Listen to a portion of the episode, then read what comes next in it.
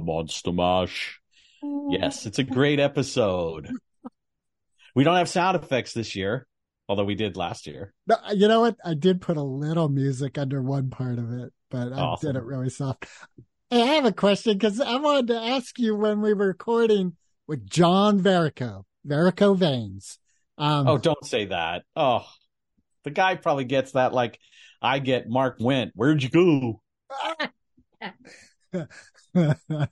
Anyway, John Verrico was really fun to talk to. In fact, it's a nice long episode for this. So for those of you who have long attention span theater, this is the perfect podcast for you. And there's some big nugs right at the end. So, you know, either fast forward if you can't hang or, um, you know, listen to the whole episode. I say listen to the whole episode. I wanted to ask you this during the recording.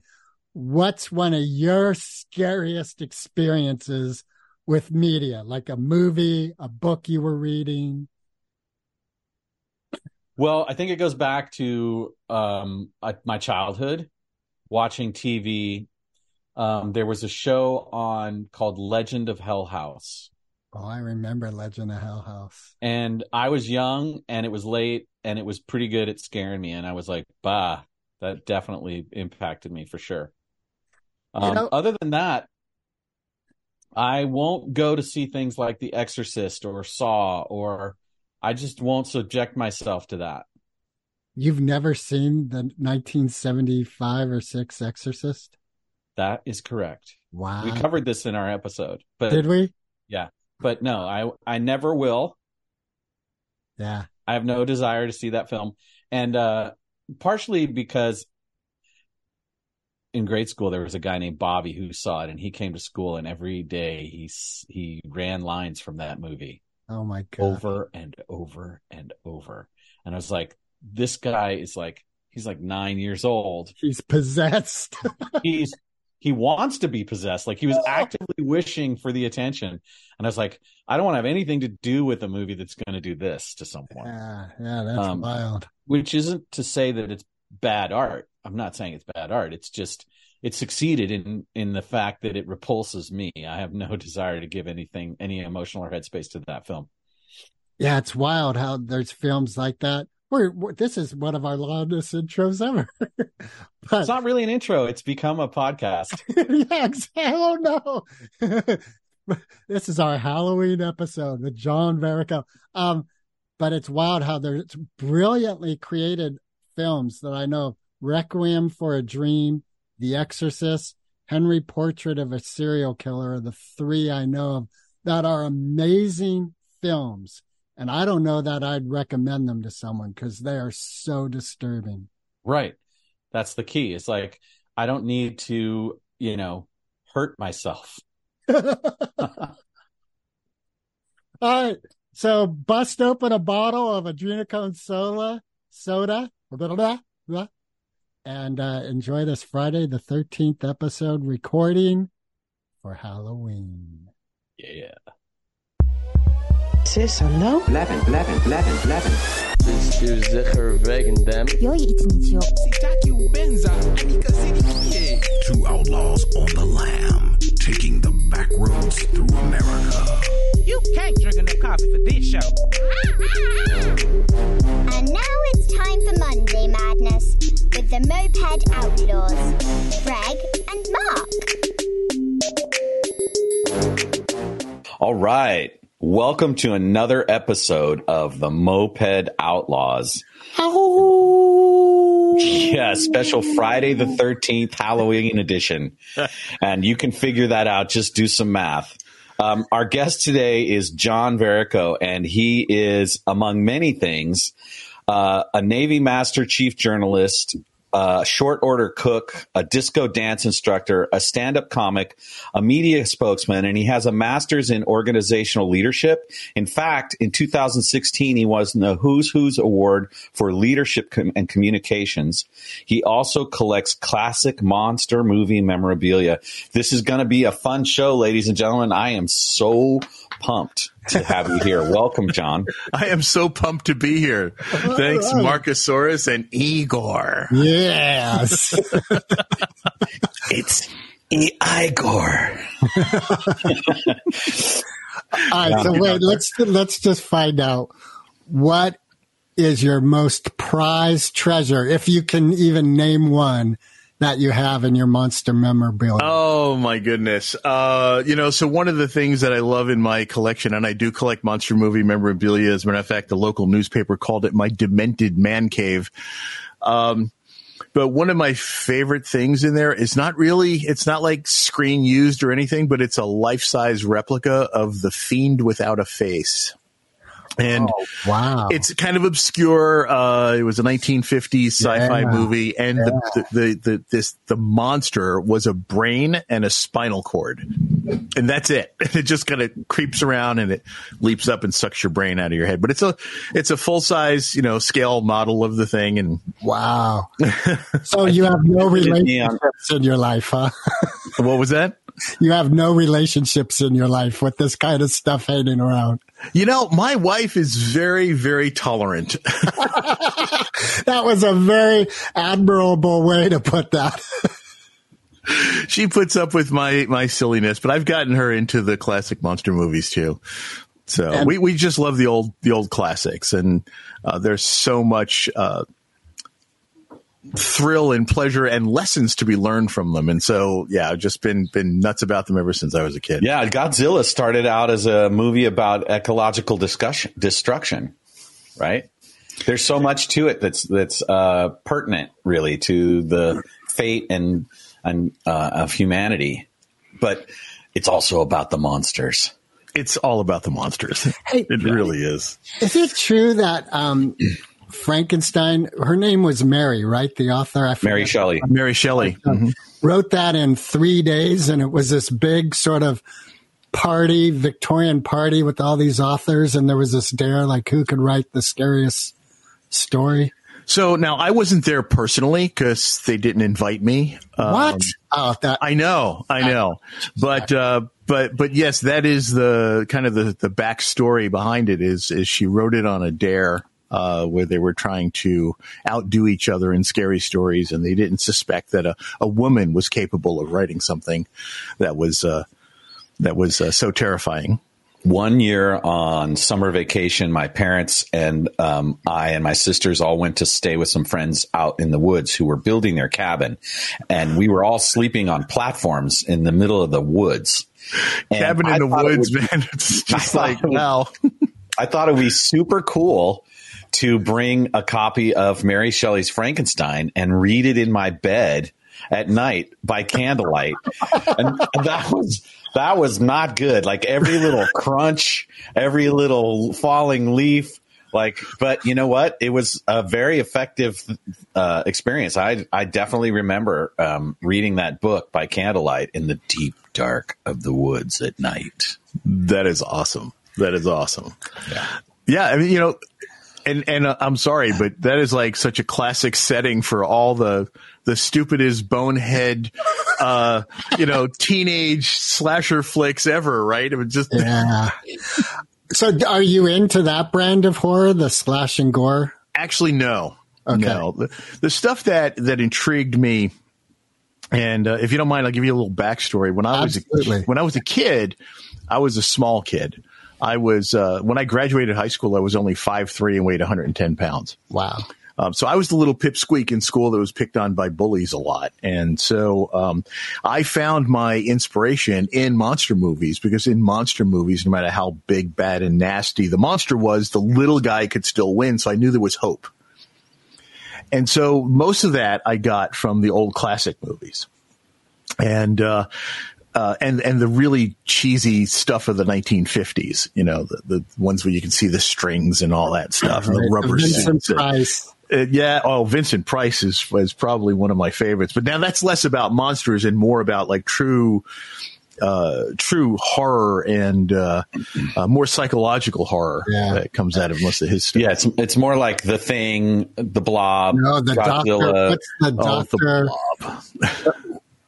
no, but what was the Vincent Price one? The Doctor Phibes. Phibes. Oh yes, yes. But then you know, then you're getting into kind of like, you know, almost like the early version of Saw. That's true. You know, it's it's it's all about coming up with unique ways to kill your enemies, and it was it was very very it's very different. It was uh, one of his later later efforts, and uh, and a very different kind of message. It was all it was a revenge movie. Uh, really That's was. true. Yeah. Well, the with mummy, and Go- the mummy and Godzilla and Mothra and you know Well, and and you know, Frankenstein, Dracula, the uh, the Mummy, the Wolfman, uh, the creature from the Black Lagoon, and if you realize as you watch some of these classic movies, a lot of them all really are statements about society.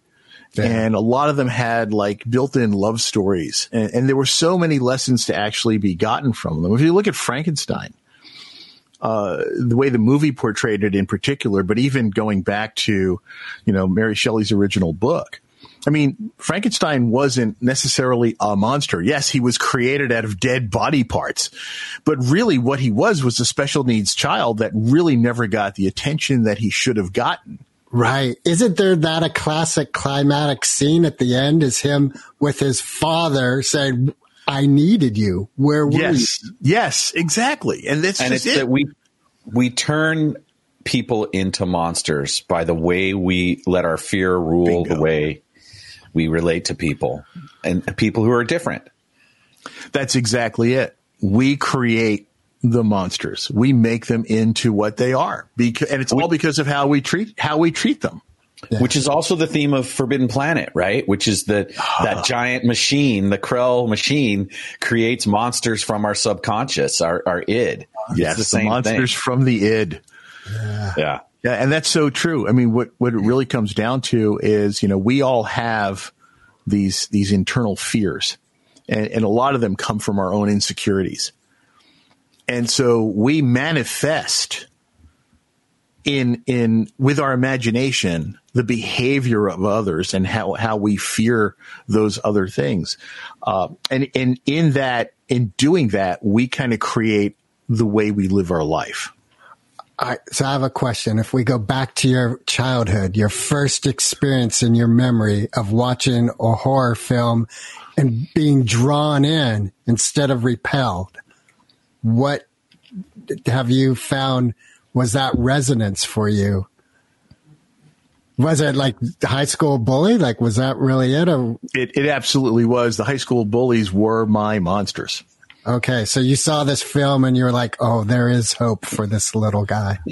Yeah, yeah. I mean, I looked at King Kong and I actually saw King Kong through two lenses. One was, and, and this helped me kind of understand the bully mentality too.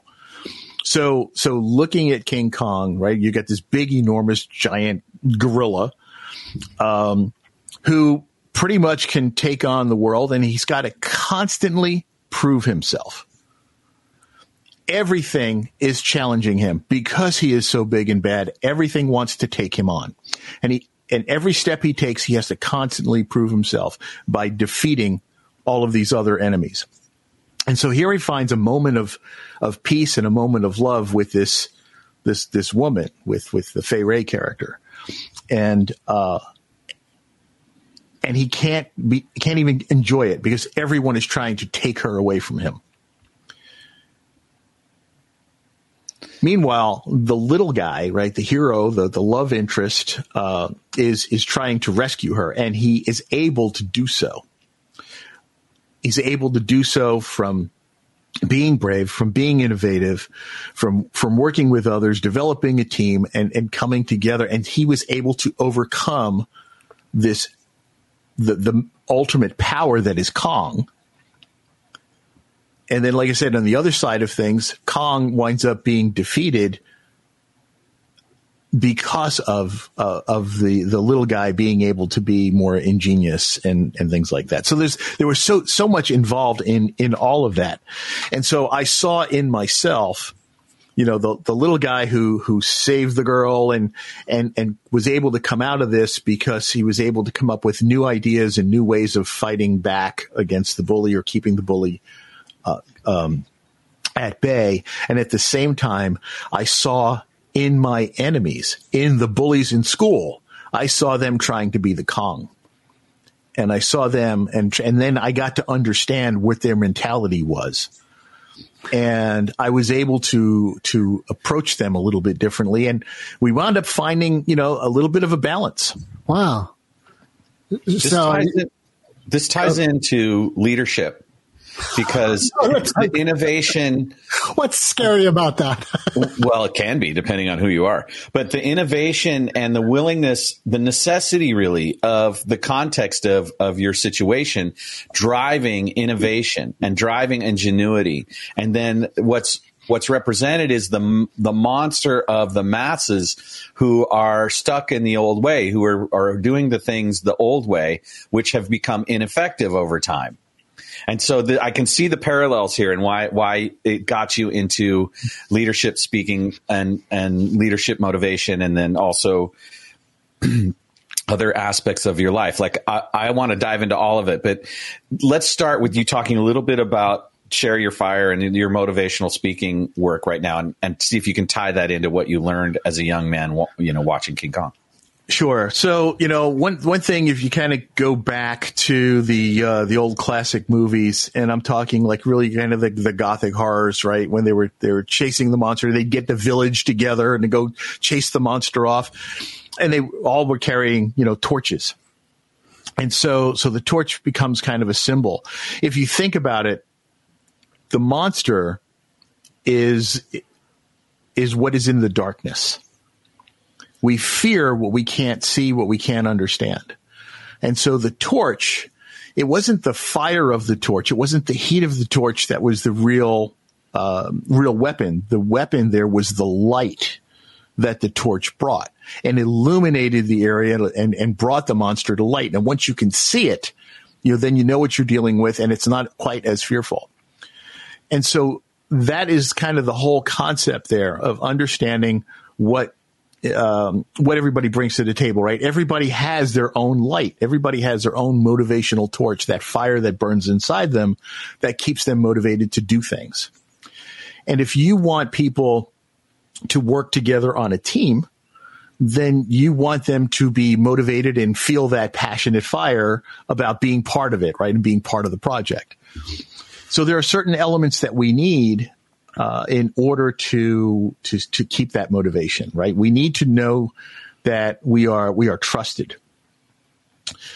We have to be able to trust the people that we work with. We have to trust the other team members. We have to trust the people in charge. We have to trust the people that are working for us. And depending on where you are in the hierarchical structure, it doesn't really matter. There still has to be trust across the spectrum.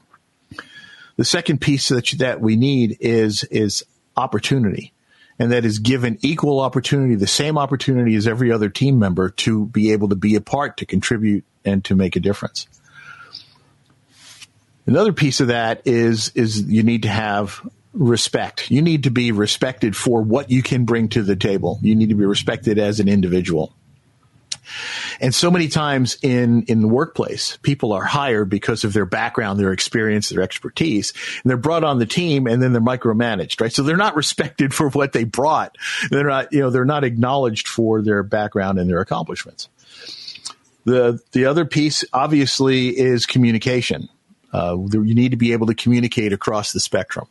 Um, you have to understand what the vision is. We have to understand what we're trying to accomplish. We have to understand what who's responsible for what, and being able to communicate that openly and without barriers and without playing secret squirrel or any of this other garbage. Being able to to openly communicate with each other and have the comfort to communicate when things aren't going so well uh, and then also the comfort to being able to communicate a success that somebody else isn't going to steal credit for. Well, and then, and then in that in that sense of safety and that sense of comfort, yeah. then people are willing to shine their fire on the monsters that are lurking within the organization that You're need getting to be there. addressed. Yes. Yes, exactly. So, you know, that whole thing about you don't have to blow out my candle to make yours burn brighter. Yeah. Uh, it, it's that, that whole same thing, right? And understanding that there is, um, we complement each other's brightness and each other's fire. And if one person on the team has a nice bright fire, you don't have to be jealous of that. We can share we can share in that glory, we can share in the warmth, we can share in the light. It lights the way for everyone. Exactly. And so the final piece of all of this, all these elements that I'm talking about is, is humanity and understanding that we are I people. thought it was horror. No, No, monsters, The horror is not having it. That begins with H. but the horror is in not having not having humanity in the way you treat each other. And understanding that we all are human beings with a whole life and not just what's happening in the workplace or whatever. So all that crazy stuff that i just talked about right? Trust opportunity respect communication and humanity. That's my acronym for torch. And that is the light that we bring uh, that we need to keep our own motivation going, and also how we need to treat each other so that others' motive, other motivation uh, can also thrive. Say that again. What's the acronym again? It is trust, opportunity, respect, communication, and humanity. Horror. Oh wait, Torch. um, I have a question because I, for me, I have this bias that so much of the business world doesn't really get brought into the personal world. So, with you and your wife, are these elements of torch a conscious part of at least your interaction with her? You know, it's an interaction with, with everybody, but yes, the foundation of our relationship is on trust. When I first met my wife, I was in the Navy. I was overseas a lot. And I had seen, yeah, I'd come off of a broken relationship where my, my ex fiance cheated on me. And so I couldn't trust her when I was in the same neighborhood. So I was like, I can't trust anybody, especially if I'm thousands of, thousands of miles away. And I saw so many of my shipmates having their relationships just kind of fall down the tubes because of the, the, the separations. And, uh, you know, months at a time at sea. And, you know, I'll just, just put dating myself here because we're going back to, uh, quite a while ago. Um, we didn't have email. We didn't have cell phones. We didn't have ways to stay in touch except for snail mail. And if the ship wasn't in port for a while, it might be a while before any mail got Right. now, I was a Navy journalist, and so I was writing all day long in my day job. The last thing I wanted to do in my off time was write. so, so I've got this massive, I've got boxes of letters from my wife, and she's got this little little stack with a rubber band on it. You know, that's her memory from that time. But the way I would communicate with her was that when we went to a foreign port, and we found, uh, you know, it was a friendly port. Uh, and I would go and seek out the international telephone exchange and get on a waiting list for an overseas line. And it was usually three or four hours, and you can't leave the place because if you do, you lose your place in line. Wow. And it was usually three or four hours, uh, six hours on holiday to to get an open line to overseas to call. Um, at the time, my fiance. And uh, it was seventeen dollars a minute collect. Wow. So I think she only married me because she invested so much at that point that she just wanted to get get kind of a, return on her. some of her money back. But uh, but no, in all seriousness, because of these massive separations, trust was really the core of our relationship, and we learned that we could trust each other, and that was so incredibly intense Wow. um, uh, between us, and that was really w- the the thing that caused our strongest bond. Add to that the fact that we gave each other the opportunity to grow and be individuals. It's like I never tried to dominate her and her interests, and she never tried to to steer me away from my monster movies or any of that kind of stuff. I mean, so you know, if she wasn't into something, she still let me do my thing, and I still let her do her thing if I wasn't into that. And because we had the trust as the foundation, we could do that and give each other that opportunity, and we respect each other. You know, and we communicate constantly with each other, um, all the time. And most importantly, again, is we treat each other like fellow human beings and we understand that, you know, we have hearts. And so, so all of that, yes, Torch is the foundation and it's not just the foundation of my relationship with my wife, but my relationship in business, but also across the spectrum of, of relationships, friends, everybody else. If we really if you think about it, your best relationships have those elements in them. You're casting a light up across the the field, uh, the the universe of possibility. You know, it is all about taking that light from within yourself and sharing it out to Ah, that was cool. Yeah, for, for those How'd of you you do who are listening and didn't see it, go to YouTube. so I have a question because part Yes, of I, I am not. I am not above using cheesy dad magic tricks to get a point across. I love All right, that. all right, that was love- good. Beautiful. That was a good one. Um, part of when you were talking earlier about these monsters, I realized that the monsters that I've had an affiliation with are the broken ones that didn't work out. For instance, um, Hunchback of Notre Dame and even with King Kong, like part of what I think really destroyed him, I'm thinking of the Jessica Lange version was a broken heart, you know, ultimately. Um, have you had those types of experience in your life? If I didn't, I wouldn't be human. Phew. I mean, you, you think about it. Yeah, we all have. I mean, I, I think we've all suffered a loss uh, at some point in our life, um, and and and it's true. And the, but the thing is, yeah, in the monster movies, it's the end of the movie because okay, you know, the monster's been defeated and all that. But Right. you know, in, in reality, we have to go on, and so the biggest part of what I work on with people too is understanding that resiliency and how we can come back from from what can be uh, you know a really traumatic situation. Um, you know, we, you can look at any situation um, that that you face, and you can. So there's this really corny analogy I'm going to use Yeah. uh, and it's not monster related, unfortunately. But but I I think you'll I think you'll get it right. So you can uh, you can look at things and behave and react to things. If you think about it, when we say when you say somebody gets into trouble, it's like they get into hot water, right? So think about when something encounters hot water, what happens to it. So you can think of things like like a carrot. Okay, a carrot is normally very firm and sturdy, but it faces hot water. And what happens to it? It becomes soft and mushy, and it just kind of collapses in on itself. You can ta- you can deal with hot water that way, right? You can like, oh, you know, you be, oh, I'm the big tough guy, and then all of a sudden something happens, and you just turn to mush. Now you can also approach it like an egg. Eggs are very very fragile. They get a, a hard outer shell, but it's a very delicate shell. And if you break that, you know, you kind of destroy it and you get all gooey on the inside. When they approach hot water, when an egg encounters hot water, what happens to it? It gets firms hard. up. It gets firm. It gets hard. It gets a little bitter. That yolk is a little on the bitter side inside. Right. So you want us to be bitter? No, no, you've got another choice. You've got another choice, and you can you can you can deal with with hot water the way coffee deals with hot water. Mm. The water doesn't change the coffee; the coffee changes the water. Right. Everything kind of rolls off, and the coffee says, "I'm going to dominate this situation. I can come through this situation, and I can make the situation better."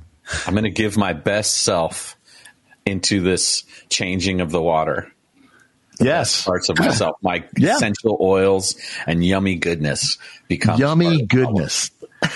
Yeah, that's interesting because Mark is a big Bruce Lee fan, and I'm a fan of his also. Mark introduced me to one of his quotes be like water, my friend. Um, And he was saying, like, water transforms to whatever environment or element it's Yes. in. You're getting a quite a monster of a metaphor Yes, going here. But it that. also still it also still dominates.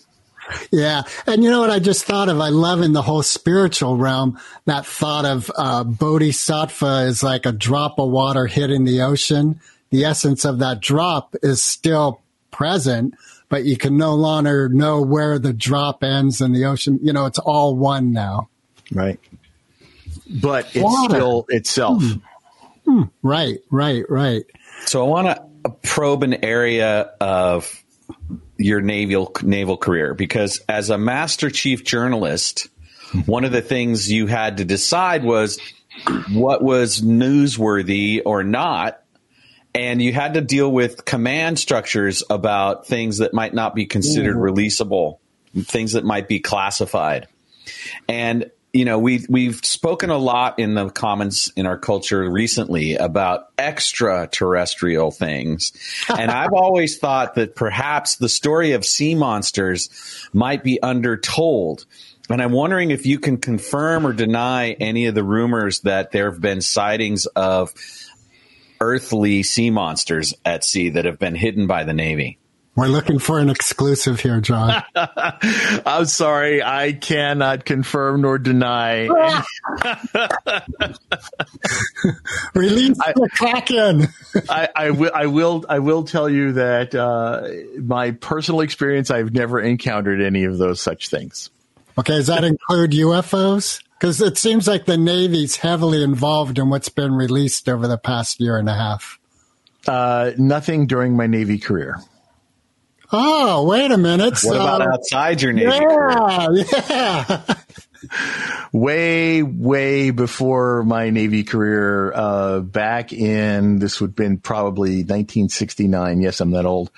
Um, there was a, uh, Delta shaped vehicle that, uh, flew over our neighborhood in New Jersey and the whole neighborhood was out there checking it out. Got it. This is in Old Bridge, New Jersey. It was, uh, sometime in the latter half of 1969. Wow. Was there anything about its flight pattern that was beyond the norm? Um, yeah, sideways. So it was going in one direction and then went completely 90 degrees in another direction, buzzed around for a little bit and just kind of, uh, it went vertically out of sight. Wow. Yeah. That's It was very bizarre. And, uh, of course I didn't, at, at that time in my life, I just knew it was uh, something that was out of the ordinary because flying saucers in my mind were what we saw in the movies and they didn't have different shapes other than the round. So we had no idea what it was.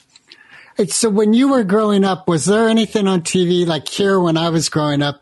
We had creature features. The Saturday late, you know, the, Elvira's one of the famous hosts of that kind of thing. So growing up in Brooklyn, New York, we had uh, well WOR TV Channel Nine was the one that played most of the scary movies late at night. Uh, they also played Chiller Theater and Creature Feature, and uh, yeah, those were those were great. Those were my staple.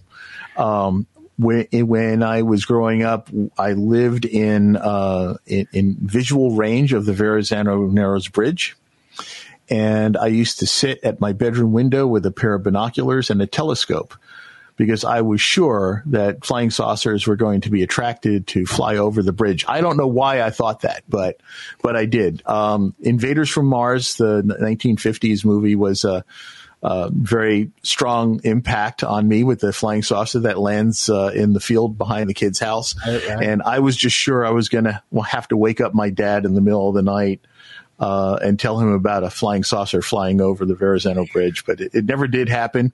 And I'm kind of glad because in that movie, when he woke up his dad and his went, dad went and investigated, he got possessed by the aliens. So we don't want that to happen. So Yeah. We don't want that to happen. What do you think is the most potent or the most powerful monster of monsters? Like Godzilla, King Kong, Mothra, Alien. Like where where do you break down on who the badass monster is?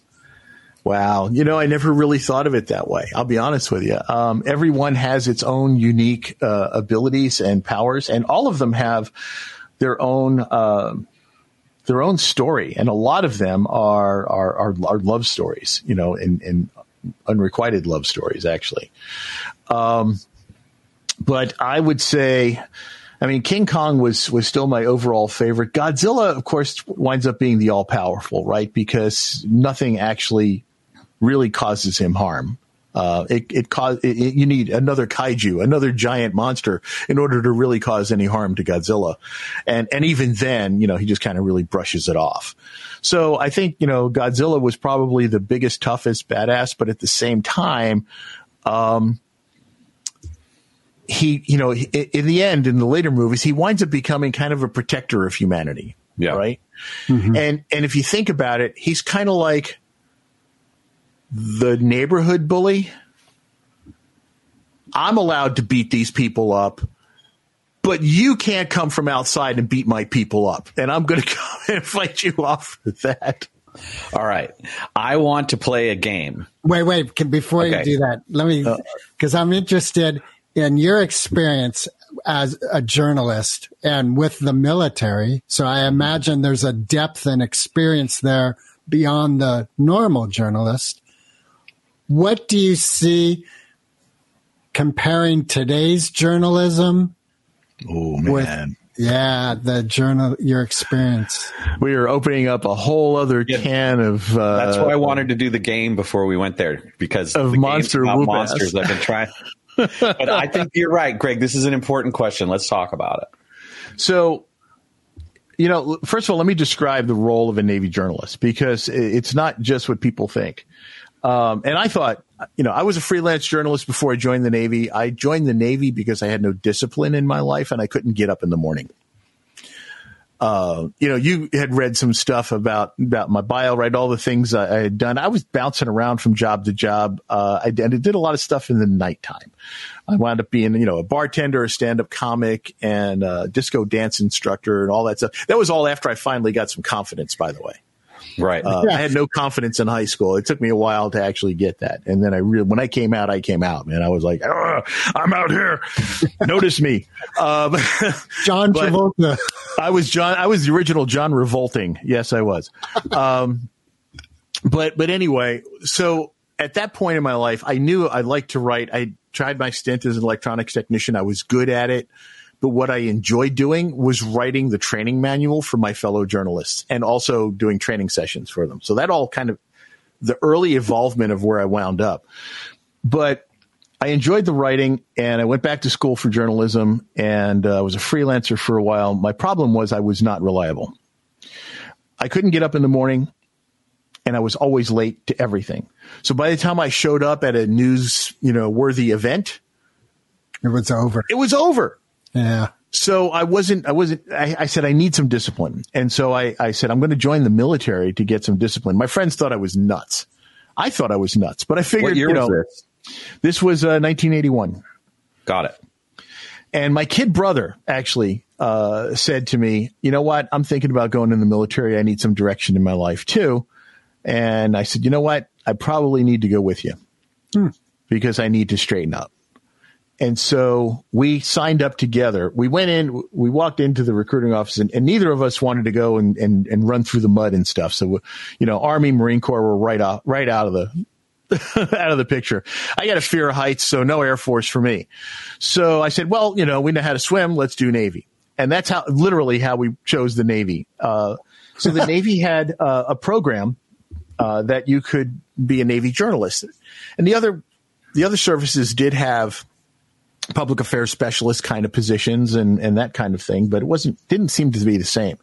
So I said, okay, I'm going to join the Navy as a Navy journalist. I figured I'd write the base newspaper or something like that. I found out that a Navy journalist does the entire spectrum of the communication field. What's the that? entire spectrum. So when I reported aboard my ship, I ran two TV stations, two radio stations, and I was the, the jock on all of those. I did the evening newscast. I wrote it and sat in front of the camera and filmed it. Um, so I was the anchor as well. So you Um, were the sole media. I was the sole person on board the ship. I did a shipboard newspaper. I did a monthly newsletter that went home to the families and to the local community. I handled all the press releases out to the press. I handled all the media queries. I was the speechwriter for the commanding officer. The ship pulled into port and I became tour guide and community relations dude. Uh, I was the ship's photographer. I was the videographer, producer for all of that stuff. Um, I was a special events uh, MC, and uh, oh, I also answered fan mail. I love the Navy. Would you send me a picture of your ship? Sure. And so it was the the whole spectrum of the communication field, and uh, and I, I said this is really kind of cool. Yeah. Uh, and so when I when I ultimately left the Navy, I realized that um, I could not go and work for a newspaper or a TV station or whatever. I'd be bored to tears, even though every story would be different. The skill set I would be using would be the same. Right. And so I wound up going into government agencies and serving in public affairs in in government. And so, you know, over the course of 42 years, I worked across uh, government. So there was Navy, and then there was also civilian uh, in Okay. state government and federal government. But coming back to the original question, comparing your experience with journalism to the journalism you see today. Yeah, and that's what that's what's going to that's what's getting me back to that. So I got to look at journalism from both sides, from the producer of the news side as well as the person who's working with the, the journalist community to tell stories, and it has changed dramatically. Um, it was definitely much more objective uh, back in the older days. The media outlets had a little more. Um, ability to have people focus on certain topic areas. There were more beat reporters that were focused on certain things. When I worked for the Maryland Department of Natural Resources and the Maryland Department of Environment, there was an environmental reporter at the Baltimore Sun. He knew as much about the environmental issues in the community as, as my scientists did who worked at the departments. And so, I could very easily coordinate interviews with them and they could talk all that science stuff. And half of the time I didn't even have to understand it. You know, they were able to talk and communicate well. And I was a trusted, again, there's that word, uh, a, a trusted relationship that we could have with them. As media has evolved over the years and newsrooms have shrunk, most of the reporters now, especially on mass media, uh, major media outlets, are um, general assignment which means they don't have the, the time or the latitude or the opportunity to focus on single topics. Most of the time, they're writing a story about one thing in the morning and a, a whole different topic in the afternoon and a different one for the evening. And so they're constantly having to change focus. They don't have the time. They've got to put out X amount of stories a day. They don't have the time to deep dive and do real research on something. So they'll do a quick look up on the internet, form an opinion about something, and when they reach out to do an interview or talk to somebody, they're really coming in just to validate the opinion they've already formed. I don't want to bash the, the journalist community, Right, but right. that is how the industry has kind of evolved. So as a media spokesperson, for that part of my role when I was in government, I spent most of my time trying to educate reporters on what the topic is and the background and why their perception might not be even in line with the truth before I even would set up an interview with with folks. But it was uh it, it was a definitely a different kind of world and things have become much more opinionated now where it was not allowed in the past. How, So, how do you think that has hollowed out the ability of the American populace to reason through various issues? You know, uh, people have a tendency to um, believe whoever they choose to believe. And so, uh, with the uh, opinionated, um, and it's not just in media, but I mean, it, it happens everywhere. Uh, we kind of select the people that we choose to emulate. And we align our beliefs with somebody who is kind of saying something that we think we believe. It's very, very difficult to get people to change their mind. So if somebody has a wrong perception of something, they're going to seek the media outlet that validates that perception. And I think that's really kind of skewed society quite a bit um, because Yeah. we've allowed that to happen. Instead of having fewer news outlets that were focused on truly objective reporting of the news, there are so many outlets out there that all have their own perspective. They've all got their own pundits uh, that want to uh, postulate an, an opinion on how people should interpret the news. And people, you know, I don't want to put the general public down, but a lot of folks they don't want to think on their own. Tell me what I should be, should how I should interpret this, and then if it sounds right to them, they'll go with that. Um, so I think we're seeing a lot of that in society, and I think that really has impacted the way people have learned to treat each other, uh, which is why I find the thing that I'm working on to try to help people to learn to treat each other better just so much more needed. Yeah, I agree. The critical thinking skills of the American population have been de- deeply impacted by the lack of the fairness doctrine and the inability of various entities and news outlets to have a debatable, you know, like crossfire style. If you're old enough, you understand what crossfire was on Yeah, CNN. yeah, right. Um, and and 60 Minutes even used to be like that, right? They they would interview different people and to have a an A and B kind of uh, awareness of the issue, and then we got to make up our own minds. Right. So that that's nowadays, yeah, it's it's we make it easy for people. This is what happened. This is what you should think about it. right, and, it's hurting us. Yeah. Because instead of a population that leads, we have a population that follows. The propaganda monsters unfortunate. rule the world. The biggest monster that we have, actually, right out there. Um, well, one of the biggest. The other biggest is hate. Right. Yeah. Hate And- hate and fear. Yes, and they're they're they're closely bound to each other because we Yeah, we, we what I- fear what we hate and we hate what we fear. Right. That's what I was thinking. That actually, it's really fear, and you know, so often I hear like fear's masked with anger, fear's masked with like you keep digging down. Right. Like well, saying, if you think about that, right, the fear is because we really don't understand. And we don't understand because we're not seeing it in the proper light. That goes back to the whole thing about shining mm-hmm. that, you know, reaching in and getting that light and shining it out there on, on, on things and lighting it up and illuminating it and getting a good understanding for what the, what the real issue is. I'm never going to get tired of that little trick you have.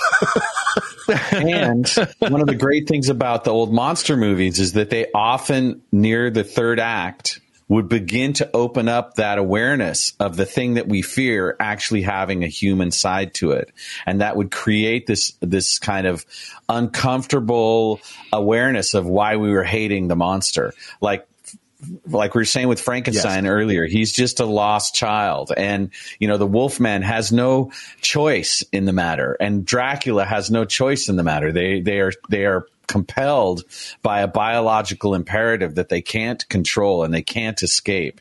And so Yeah. you almost are, you can see the Wolfman like almost grateful that he's about to get you know the silver bullet because he's he'll be released from the perennial the perpetual suffering God, Yeah, you know, in, just, in- in a lot of the movies, you know, he's actually pleading for that. He's pleading Yeah. for release. I just drew the analogy between uh, of mice and men, and I forget the one who had the um, you know was mentally challenged. I forget the name of that character, but and Frankenstein, and they both had that element of innocence, and a young girl was killed, and ultimately the best thing for him was to die because and they played on that in uh, in the original Frankenstein movie, where where Frankenstein is uh, the Frankenstein monster is is kind of walking around and he encounters this little girl who's playing, and you know the innocence of the child. She doesn't see him as a horrible monster, Right, right. She just sees a person and she treats him like a playmate, and they start playing together and they start floating flowers in the water, and all he knows is we we take pretty things and we throw them in the water to float. Well, he ran out of flowers, so the only pretty thing he saw that he could put in the water and float was her. uh, And then she didn't want to stay in the water, so he kept pushing her back in the water, and ultimately she drowned. So he had no concept of what he was doing wrong. Right. And of mice and men, he liked these soft things, you know, but he was Yes. so strong that, yeah. Yeah, there's so much symbolism in that, and so much uh, uh, for us all to like pay attention to in the way we are overdoing it with each other, or overdoing it with our zealousness in how we take up sides in the, the political issues of our time, and it just be, we become the monsters in that scenario. We have. Yeah, and we have to be on guard for that. Yeah, we do. And we've got to stop forming opinions on stuff that we have no knowledge of. You know, there's so much that we, we, we do in our own brain. Uh, when we're going down the street and you see somebody approaching you, right? And in just a, just three seconds, literally, that's what science proves. In three seconds, we've made a decision. If we're going to stay our course and make that person go around us, if we're going to step aside and let them go, them go straight, or if we're going to cross the street and avoid them altogether. And we've made that decision based on just one little visual cue that happened in three seconds. You know, We're, we're like that. As we're talking about horror, and we certainly have a horror that erupted this last weekend on our planet, one of many, of course. But part of what I was talking with my brother about it last night is right and wrong just disappears because what you have is all these dead and brutally injured people. Yes. And yeah, so on that note, let's have a game. Wait, Why? what- wait, what is you had this experience with your brother Greg, and there's this sadness that comes as a result of the recognition of the futility of this, right? And there's mm-hmm. this dichotomy between the noble warrior who, if he makes one misstep, becomes the monster. Yes. And that misstep can happen through the leadership or the mistake of the leader, the zealotry of the noble warrior in his passionate responses to something where his anger takes him over and, and occludes his reason. There's a number of ways in which this idea of us being courageous in the face of fear can become reactivity, which then becomes toxic and, and does damage to ourselves and to our, our loved ones and the human family. And we're all Yeah. part of that And era it- that grew up. Go ahead, John. Go ahead. No, I was just going to say, and it's just a matter of, it's just a, it's because of a different perception of what is right. Yeah. That's why so often the perspective of the storyteller is really giving the slant of the story, which kind of brings us to that whole journalism thing. You know, where Right. you, I remember taking some journalism classes in um, university and really learning the importance of objectivity. I got a B instead of an A because I wasn't objective enough. And um, It's And- hard. it's It really is. hard. It really Yeah. is hard not to have, uh, not to insert your opinion on things. Right. Uh, it's also really hard to, um, to listen to someone's problems without offering a solution. When sometimes all they need is so, for you to hear them. That was the biggest lesson I had to learn when I got married. Yeah. Yeah, that is such a cliche, but it's so real. I, I don't want your answer. I just want to tell. I just want to tell you. Right. I want your empathy, ultimately. Right? Yes. Yes. And, Let me you know, fix this for you so I can relieve my discomfort at having to witness your pain. Thank you. Exactly. it's so true, though. Yeah. So there's this element of what we used to teach back in the day in debate courses, mm-hmm. which is when you you pick a point of view to to to prepare for and to support and then the debate process involves point counterpoint right? Where people say something and then someone's allowed to respond to it. And then the ultimate is then the teacher makes you switch the role Yes. you have to support Yes. and this is an important thing that's missing from American education because the moment that you have to argue the thing that isn't inherently part of your belief system, it forces you into an, an analysis of what it is about the other person's point of view that might have factual merit or might have emotional resonance based on the human condition. And this is the beginnings of the formation of intellectual empathy, which is a step beyond sort of the abstraction of, of emotional empathy because emotional empathy, we might feel it and it might confuse us and, and we're not quite sure of it. It makes us uneasy, right? But then there's this elevation of it to where it becomes an intellectual understanding that creates a new layer of connectivity where we can actually experience what it feels like and what the point of view of the other person is or the other um, group is. And I think in my own life, that was so important as I argued with people about 911 or the Kennedy assassination or Trump or any of these things was learning that if I was able to put myself in their position shoes, and yeah. argue their position, I became much more clear about their experience and where it was coming from. You know what they say? Walk a mile in someone else's shoes. Right. Well, then you're a mile away and you have their shoes. So, uh, no, but Or walk a mile in the mummy's wraps. That that's often like that's. But I mean, if, if you think about it, that's really what it comes down to, right? And and that is such a a loss to our education system when they stop doing all of all that kind of training. I know how important it was for me uh, as well, especially you know going into the public affairs community, uh, wh- which I'd spent so many years in doing. Uh, but it also, I mean, it helps really to open your eyes. I remember doing a uh, training program uh, with the uh, the Maryland Department of Natural Resources and uh, trying to get people to understand about uh, interacting with the public in different environments. And the people in the wildlife division and the people in the boating administration and the people in the forest service and the people in the park service all have different perspectives and different ways of interacting with the public for very different reasons. Like the natural resources police were, you know, they were looking, unfortunately, to arrest people for drunk boating and for, uh, you know, poaching. Whereas, you know, other folks were, you know, had a, di- the park service was a very different kind of interaction. And so what I did was I had people actually change roles. So same thing as in the debate class, right? You change roles and you now behave with these behavioral characteristics, with this type of an audience, with this type of motivation. And you find that you cannot approach them with the same tactics you would have done over here. Yeah. And it's fun watching the, the light come on in people's heads. Yes, they realize one the difficulty that the role has inherent in it, right?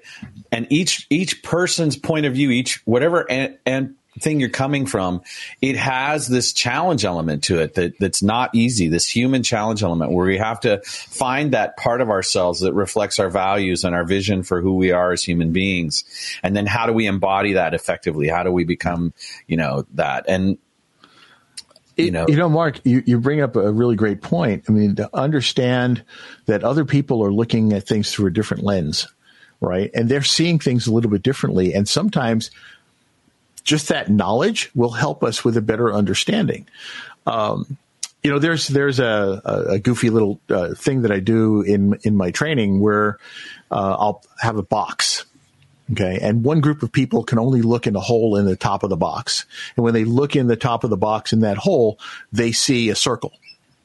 And so they have to determine what's inside the box. And so because they see a circle, they make an assumption that what's in that box is a ball or a globe or, or something round.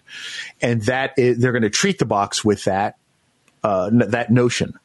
There's another group of people that they can only look in a hole that's on the side of the box. And when those people look in that, that hole, what they see is a triangle.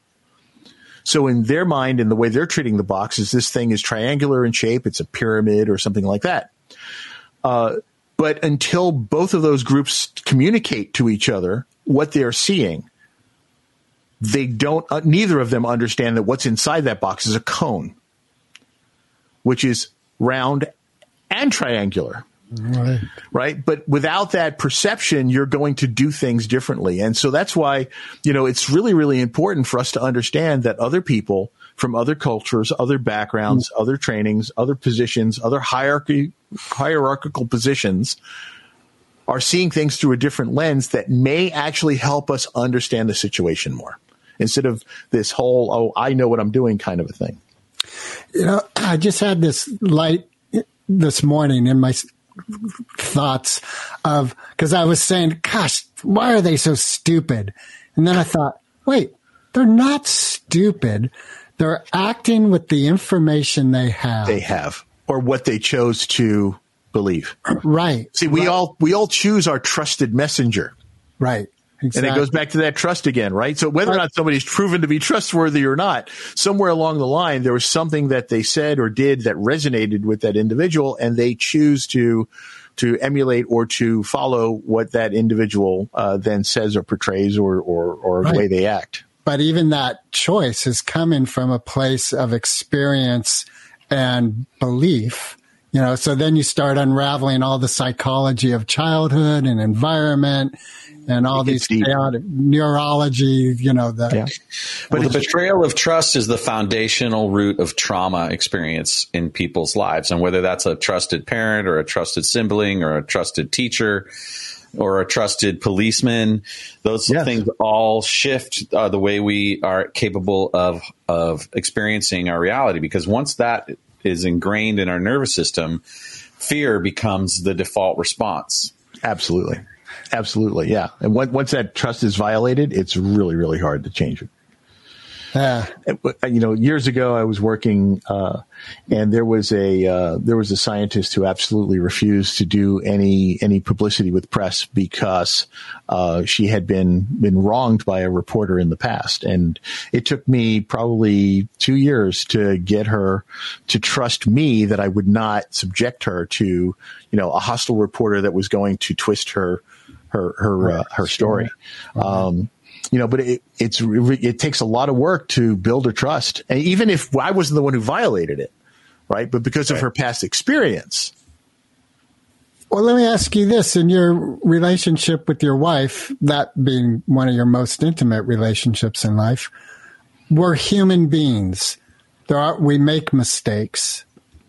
So, how do you both deal with when trust is broken within your relationship, or it, does that even happen? we work very very hard not to violate that trust. I mean, it's really what it comes down to. So, does it seem more like mistakes then? Like, oh, John made a mistake, and we can work. With yeah that. i mean you know it's it's it thankfully you know anything that we've had like that has been you know piddly it's not been like a big really really bad stupid Right. There's mistake oops, right I forgot to get bread, and there's oops, I put my penis in someone else. yeah exactly exactly You know, we're fortunate in like neither of us have, have really kind of violated the trust in those in those ways but you know but it, that's what it comes down to right it's and then it's like okay what, what's your battle right right, right, right. how right. big of a deal is this? All right. Is she going to trust me to go to the grocery store again? Probably. Probably. right. Is she going to trust? Is she going to trust me to go to the brothel? Probably not. You know. Right. Well, you know, yeah, okay. So, um, Hey, we just we just celebrated our 38th anniversary. wow. Oh, congratulations. congratulations. All That's very. Very, very cool. Um, I really wanted, I'm told you she was about tolerant. Mark's game. Okay, so But, wait, go ahead, Greg. before we do, I'm wondering, what's the scariest movie or even maybe book? Do you read? Do you like reading horse? I read constantly. I, we just we just moved. I thought I had 85 boxes of books, and uh, and when we when we got here to the new house, we started unpacking, and I. I had about 30 boxes of books here in my office, you know, kind of the professional books and stuff. And then, uh, then we uh, opened about 10 boxes of mystery books that we put in the, in the dining room, kind of make it a little parlor thing and uh, and all my my horror and science fiction and all that kind of uh, books. Those were still boxed up, and those were going to go into my man cave. Um, so I figured, okay, it's probably about forty, maybe fifty boxes of books down there still left over, and then I. I donated a few boxes of stuff and all that and I said I can't have that many more. I had 125 more boxes of books in the basement and so yeah, I've got to uh, reconfigure what I was planning to do with the with the man cave down there. So, all right. So, I but yes, I read constantly. All right. So I imagine that one isn't going to be appropriate, but what's one of the top scariest experiences? Like what creator handed you something that just scared the bejesus out of you? Oh man, um, you know it's it's a it's a toss up between uh, some of Dean Koontz's earlier stuff uh, and Robin Cook. Don't know. Robert. Robin Cook is the medical thriller guy. And um, man, he's come up with some stuff. uh, You know, I, I think I'm basically a subconscious hypochondriac, and so you know, I'm reading this stuff, and and and I'm I'm you know getting the symptoms that he's talking about. Um, but there was a there was a book he wrote, and I'm trying to remember the name. The thing is called Markers, and uh, and people would go into the hospital for something simple like having like a a hip replacement or a, you know a Something simple like a hip replacement. life threatening. Okay. Yeah, yeah, Considerable yeah. surgery. But then there were some things, you know, that were much more minor, you know, having a polyp removed or something. Right. Um, and then they would wind up dying. And uh, and it was all because the insurance companies had determined that they had a marker for cancer or something more serious down the road, and they didn't want to pay for that. So they actually were were arranging for people. I'm like, I'm sorry, I am gonna just deal with this head cold. I am not going. To Right. Yeah. yeah. Well, so, this- but it's this- stuff like that, you know, that it's the stuff that it's wacky, but that could happen. Yeah. Yeah. Well, this- especially we're here in California and pretty much every week it hits the news. Another insurance company is dropping home policies Yes. in California. Yeah. So Yeah. Florida they're obviously money oriented. You could see. All right. So this fear of doctors translates perfectly into this monster game that I devised oh, in Oh, prepping my. for the show. Now, just to give you a hint, the name of the game is Monster Island of Dr. Moreau the Third. And in the game, you are the third descendant of Dr. Moreau, uh, but you've now moved to Monster Island, not just Dr. Moreau's, Moreau's Island. And you get to combine the genetic material from two monsters to create a super monster. What would you do? How would, would you combine and why? Wow. I'll go first. Okay. Go so. I would combine the xenomorph from Alien with King Kong. so we have this seven story xenomorph that's also, you know, covered with fur and slime and, and like has the, these giant teeth that shoot out and, and acid for blood. Well, you've had some time to think about this one. No, actually, I just thought that up. Well, comic book in my brain, the monster novella in my brain. well, I'm going to think about it for just a moment. I, I want to, I, I- I'm going to ask Igor, Igor, you tell us your idea for a monster. Well, um, what's the the big monster in uh, the trilogy of the king? I just forgot the name. The Uh, Trilogy yeah. of the King. I mean the you know Hobbit series. Oh, Sauron? Oh. Sauron. Yeah. Okay. I'd combine Sauron with former President Trump. Oh God, I'm scared. I'm really scared. No place on earth is safe. That's it. Middle, Middle Earth is gone. You can see the hat. Make Middle Earth great again. Well, I think you'd have like this um this this very powerful like Sauron was so powerful with the dense, you know, thickness of the other individual. I just want to curl up with my teddy bear. While you're thinking, because there are some real scares in my life that have been created by some brilliant creators. But did you ever read Red Dragon? Oh, yes. I Yeah, couldn't Thomas Harris? book. Yeah, I couldn't finish it. I was like so intense. I was I got about three quarters of the way through, and it was just so psychologically unnerving to me. I was like, I, I can't do this. Oh my. Uh, yeah, and it, it, it- well, that again, that's a psychological horror too, Right. right? Right. That's that's getting into the human monster, and I think the human monster is the worst of all. Yeah. Um, that's you know, let, let's let's be honest. Um, but if I were to go with uh, fictional monsters, um, you know, because I'm so strongly focused on trust, I think one of the factors of the the, the scariest of all monsters is the um, uh, just uh, Mystique, the the shape changing ability of Mystique, Oh. who can reach into your brain and pull out, you know, an image and and become that. Um, and I would, uh, I would, I'm trying to think of what I would combine that with because I think that in itself is just scary enough. Um, but I would uh, combine that with.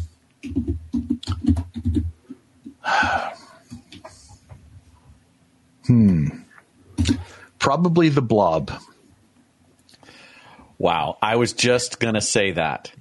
Like literally in my brain, uh, it's like your mystique or something. You pulled that out of my head. I, have either of you guys? Did you watch Jessica Jones series on Netflix?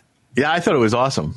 Yeah, same here. Especially that first season with that bad guy. Like you're just talking about being able to reach into someone's brain.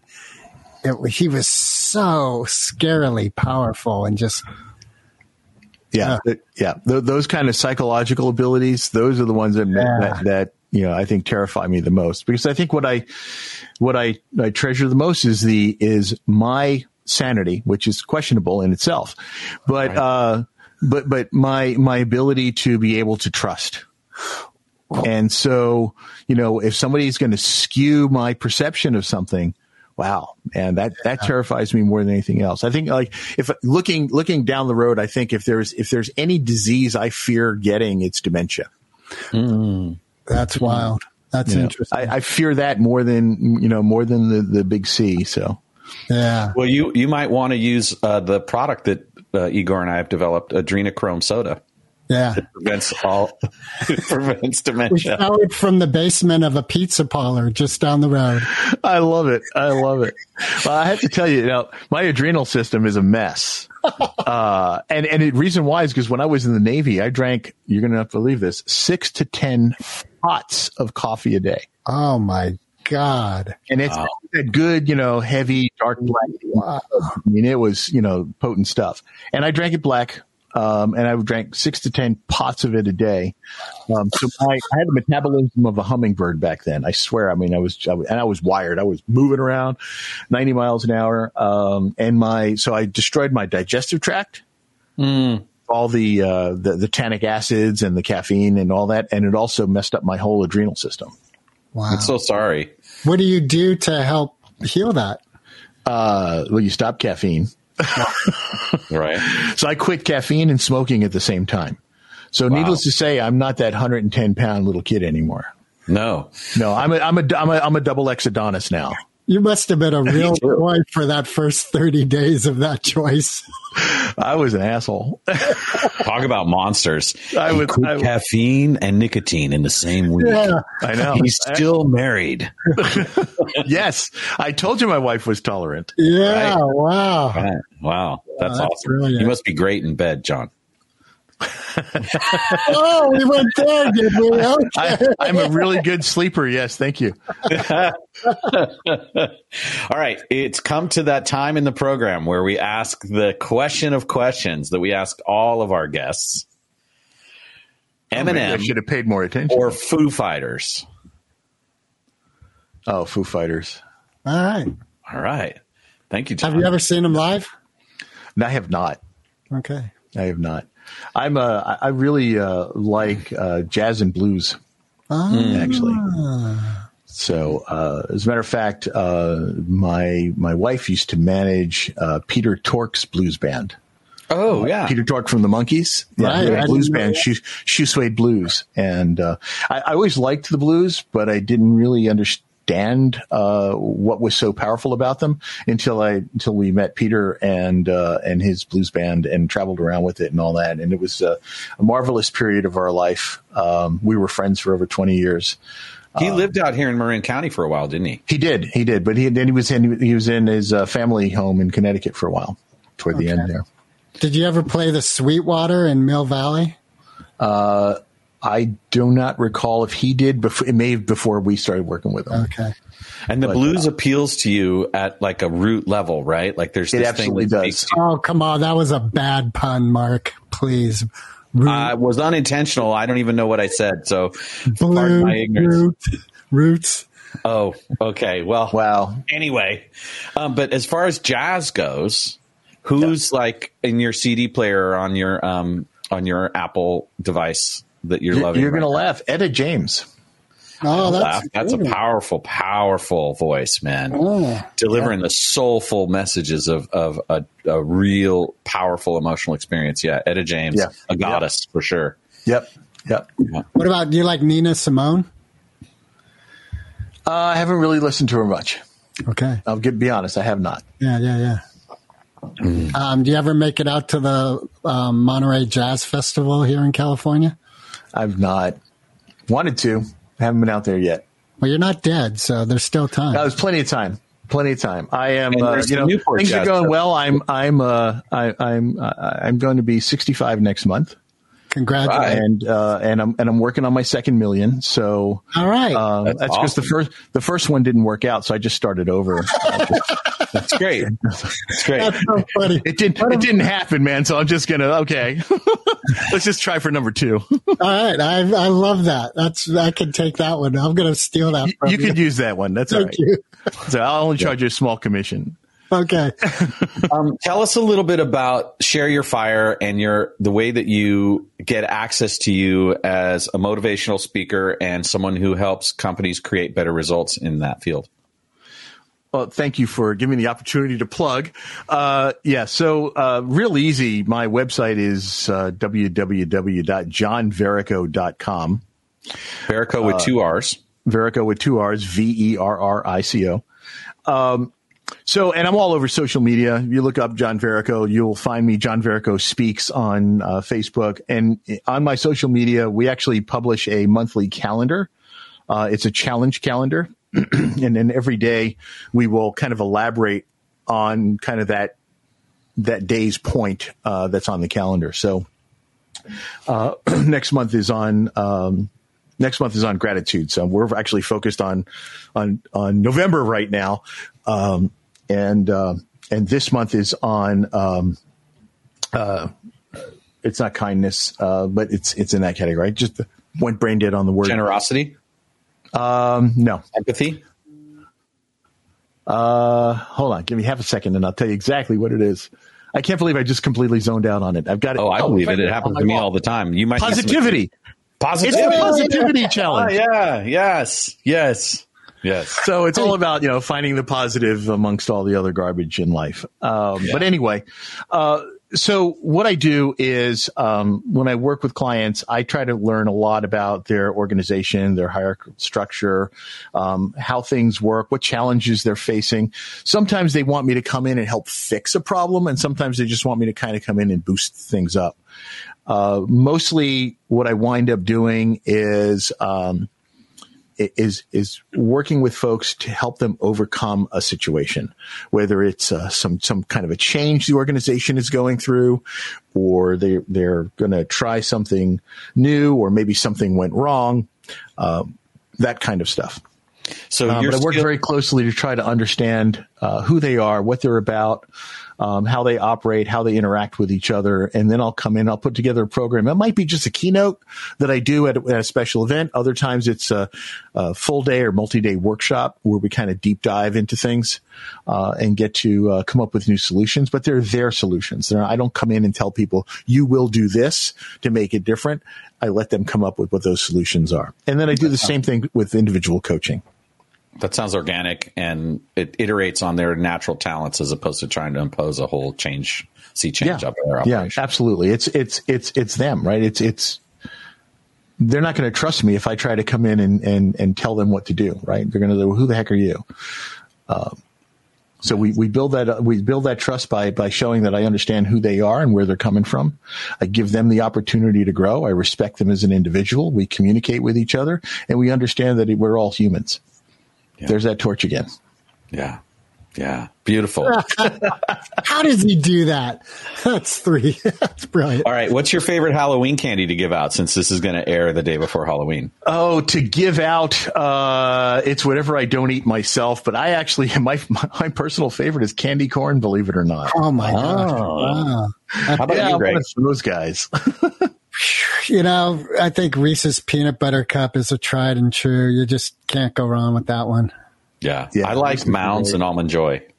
Oh, Sometimes dude, you you actually hit that. on my favorites. I try not to eat too much of those. Yeah. Yeah, anything with coconut in it.